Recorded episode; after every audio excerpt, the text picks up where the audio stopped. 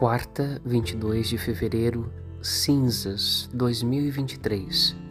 E o teu Pai, que vê o que está escondido, te dará recompensa. Evangelho de Mateus 6,18. A quaresma é tempo de conversão e arrependimento, de transformação espiritual do coração que acredita no poder curador do perdão divino.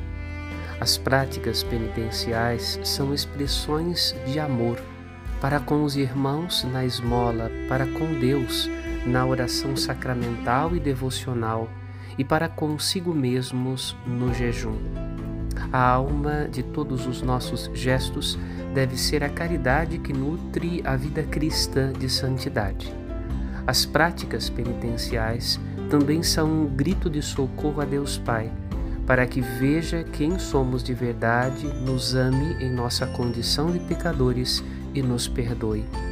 Procuremos calar a carne para ecoar a voz do Espírito em nossas boas obras de misericórdia.